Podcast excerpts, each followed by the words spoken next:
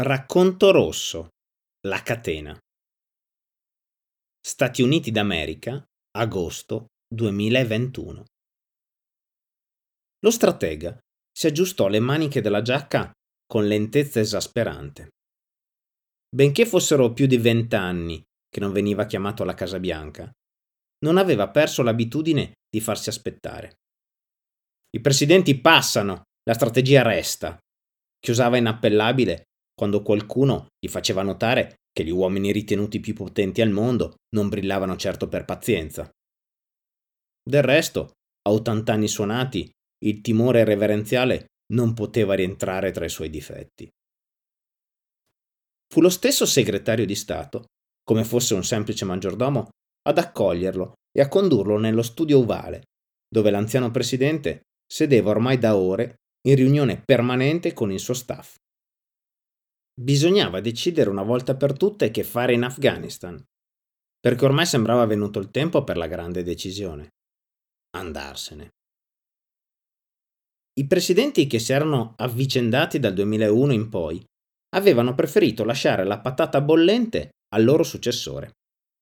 E così, di vigliacco in vigliacco, nessuno si era azzardato a muovere un dito.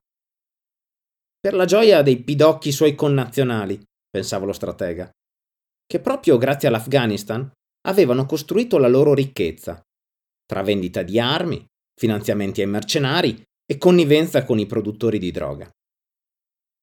A quel pensiero, le numerose rughe della sua fronte si fecero così fitte da sormontarsi l'una all'altra, generando un bozzolo cadente che scivolava verso l'arcata sopraccigliare, come un corno puntato verso quel consesso di mediocri che per vent'anni aveva alimentato una guerra inutile.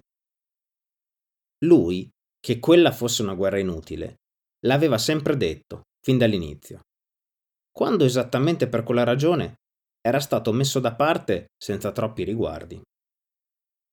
Si era preso persino la briga di scrivere al presidente di allora, figlio dell'altro inetto che l'aveva preceduto, sentenziando che le guerre non strategiche fanno soltanto la gioia dei pidocchi sempre pronti a ingrassare tra le pieghe della morte a dispetto di chi, prima o poi, deve pagarne il conto.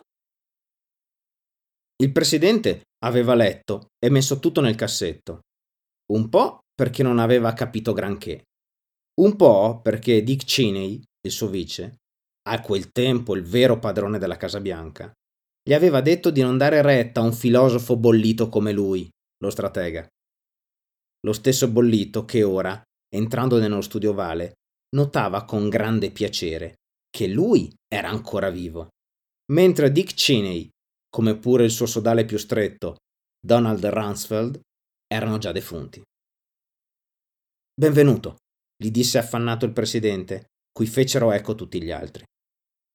Lo stratega si limitò a rispondere con un impercettibile cenno del capo, senza proferire parola, come si conviene al più alto in grado perché sapeva che quel giorno nessuno avrebbe potuto tenergli testa e chiunque, seppur a denti stretti, avrebbe dovuto ascoltarlo.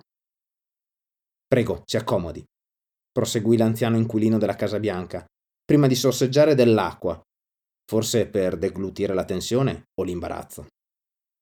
La stavamo aspettando. Come puoi immaginare, la situazione è grave. Lo stratega annui e prese posto, eretto come la statua del Lincoln Memorial. Per qualche secondo calò il silenzio. Poi il presidente riprese la parola e tornò a illustrare le diverse possibilità di azione, o meglio, le diverse versioni con cui giustificare la fuga.